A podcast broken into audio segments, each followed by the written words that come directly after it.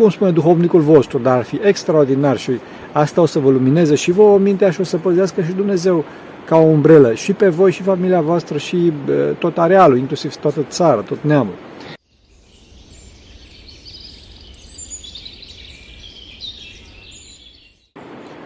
Slavă Tatălui și Fiului Sfântului Duh și acum și purea și în vecii vecilor. Amin. Pentru că cine Sfinților Părinților noștri, Doamne, Iisuse Hristoase, Fiul lui Dumnezeu, miluiește pe noi. Amin. De ce Dumnezeu îngăduie răul? De vreme ce Dumnezeu este bun și atotputernic. Este o întrebare care de multe ori chinuie pe oameni și care este foarte bine să aibă un răspuns uh, corect, un răspuns avizat, un răspuns bazat pe Sfinții Părinți.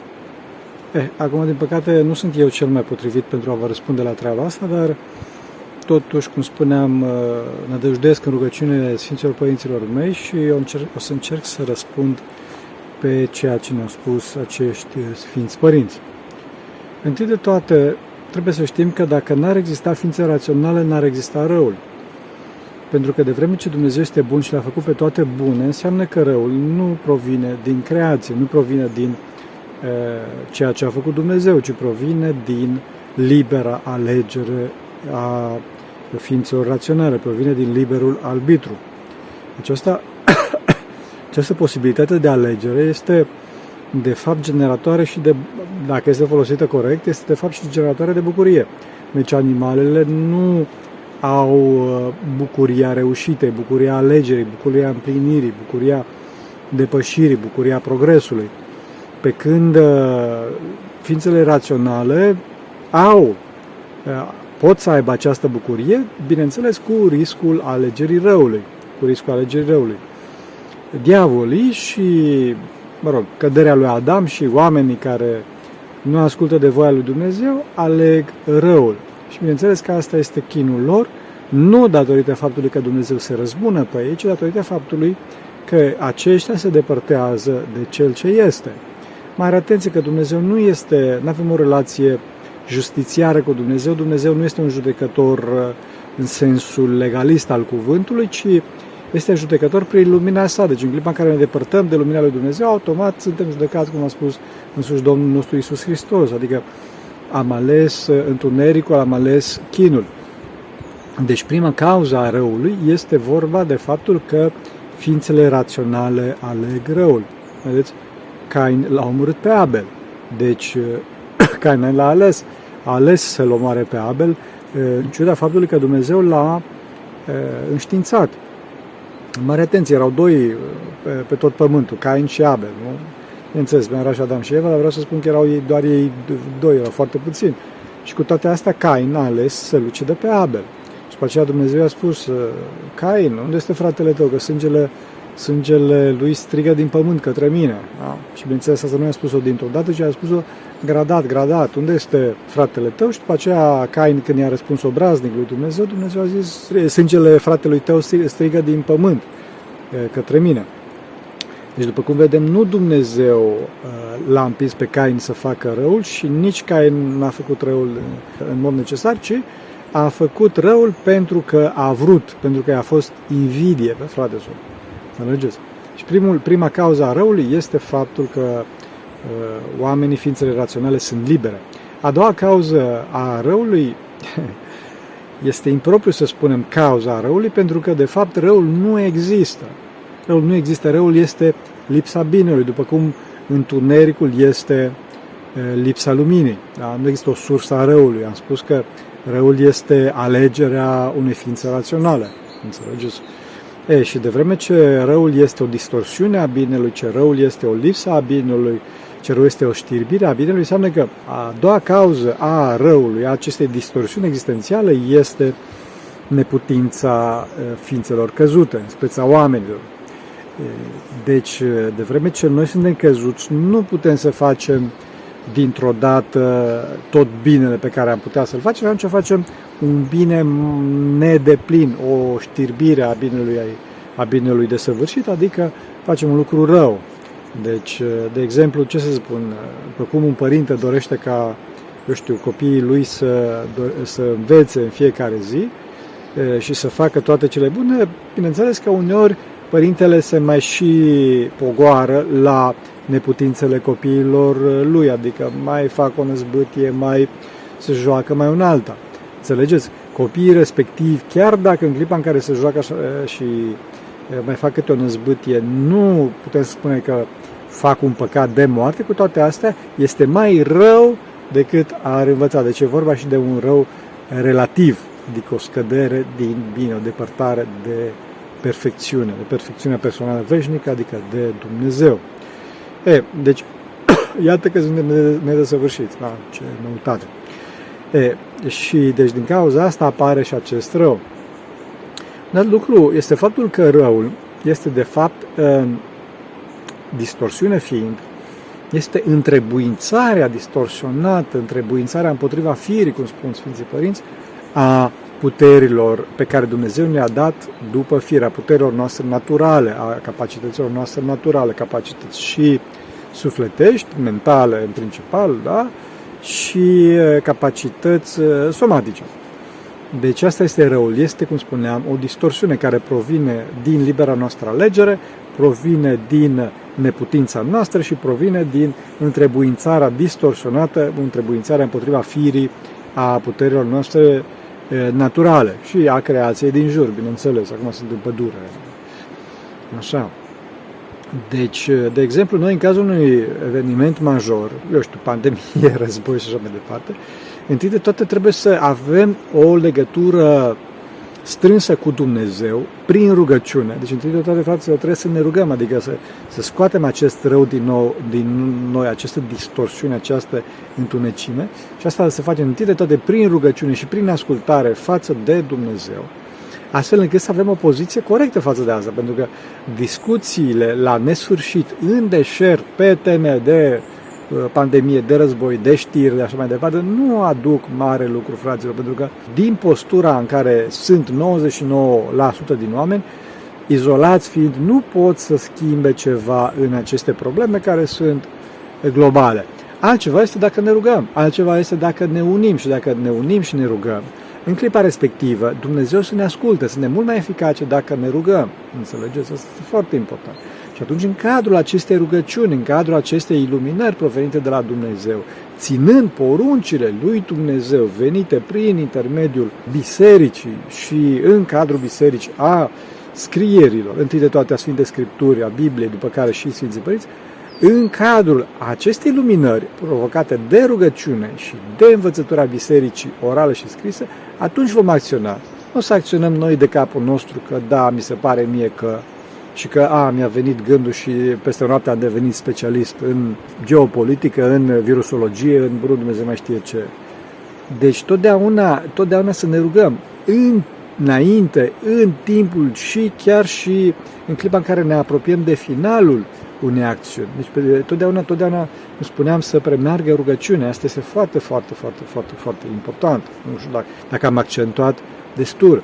Și din cauza asta chiar vă rog, oameni buni, pentru că acum este o criză mondială, haideți să facem rugăciune pentru lume, pentru bunăstarea lumii. Și când spun bunăstarea, nu spun neapărat bunăstare materială, chiar dacă o să vină vremuri grele, o să vedeți, adică ce o să vină, că deja încep să apară. Așa, nu o să fie bine, fraților. Dacă nu vă rugați, nu o să rezistați. Dacă nu aveți iubire, nu o să faceți răbdare. Dacă nu aveți ascultare între voi și unire între voi, o să, o să nebuniți. Deci trebuie să faceți rugăciune. Haideți să facem în fiecare zi câte 300 de Doamne Iisuse. Cu metanierul spunem, Doamne Iisuse Hristos, miluiește-mă, Doamne Iisuse Hristos, miluiește-mă, Doamne Iisuse miluiește-mă. Acestea sunt metanierele, am două metaniere, da? Unul mai vechi și unul mai nou. Amândouă sunt de 100 și facem Doamne Iisuse Hristos, miluiește-mă, Doamne Iisuse Hristos, miluiește-mă, Doamne Iisuse Hristos, miluiește-mă, Doamne Iisuse Hristos, miluiește-mă, Doamne Iisuse Hristos, miluiește-mă. Și de 300 de ori. De ce spun 300 de ori? Pentru că înseamnă asta 10 minute.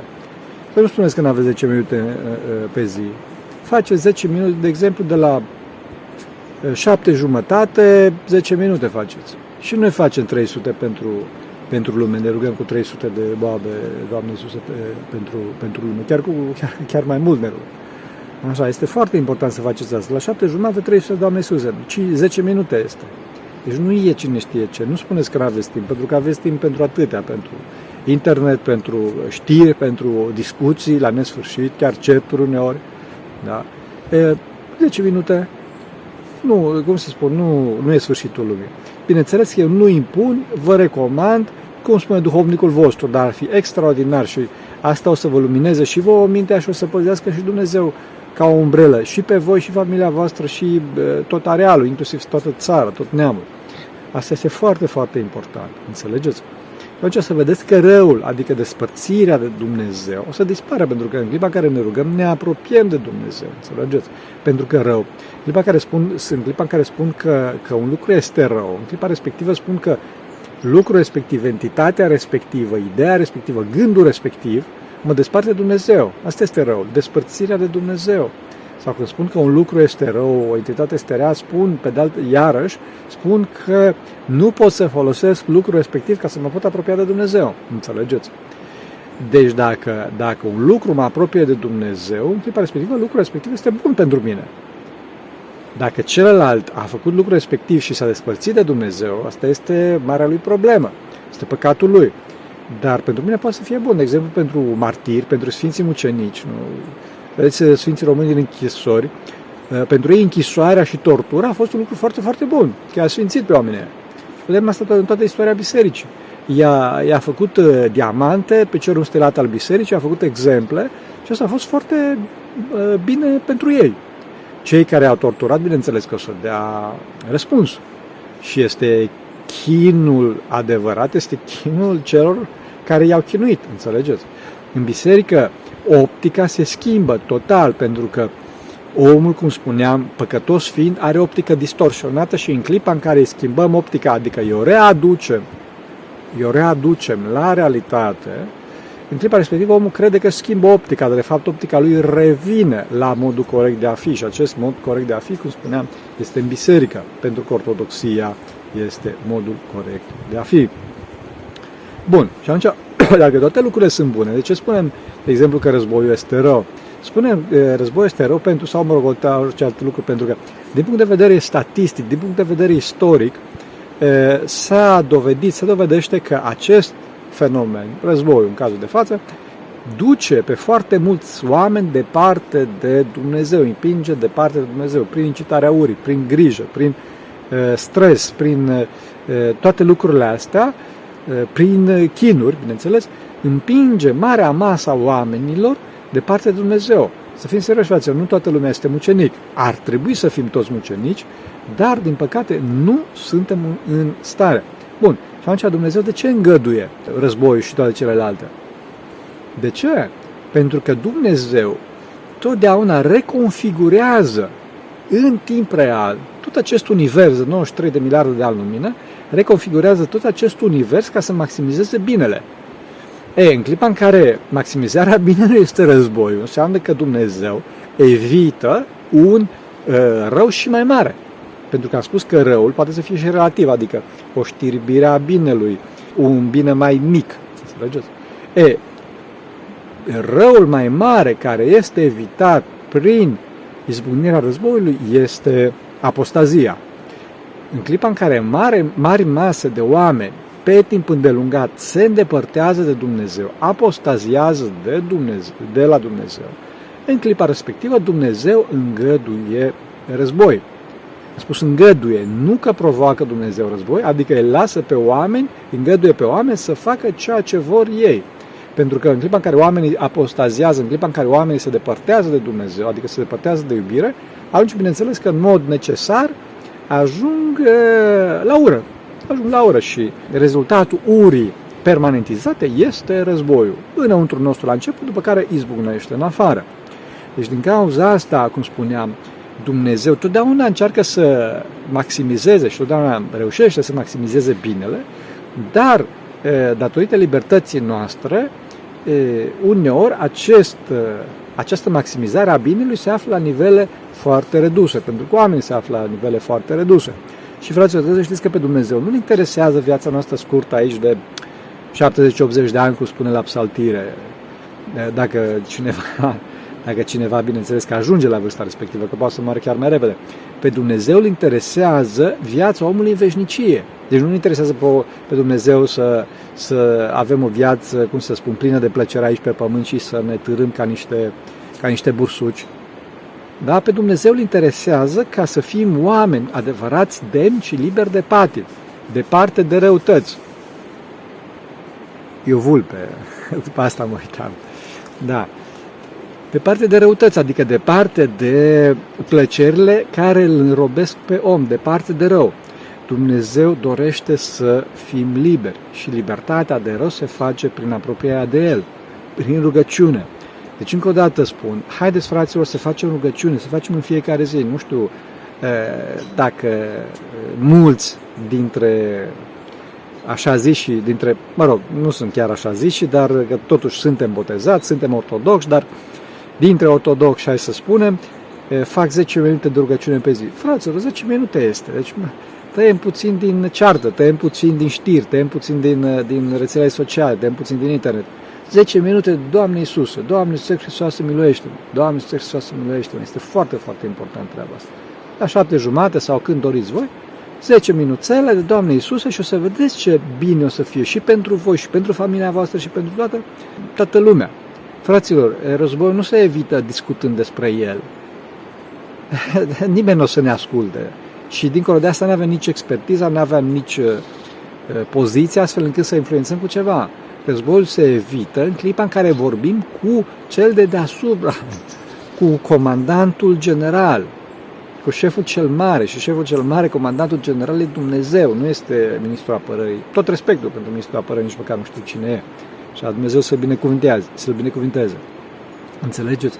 Deci, fraților, haideți să, să, să ne reconfigurăm puțin, după cum și Dumnezeu reconfigurează toată lumea, să ne reconfigurăm puțin, să avem conștiința faptului că Dumnezeu este activ în cotidian, că Dumnezeu este adevărat, că Dumnezeu ne ajută și să ne rugăm, să punem rugăciunea pe primul plan și după aceea în cadrele rugăciunii vom acționa. Nu să spunem să folosim Dumnezeu pe Dumnezeu așa ca o remorcă, în cel mai bun caz, ca o retorică pentru uh, acțiunile noastre pământene.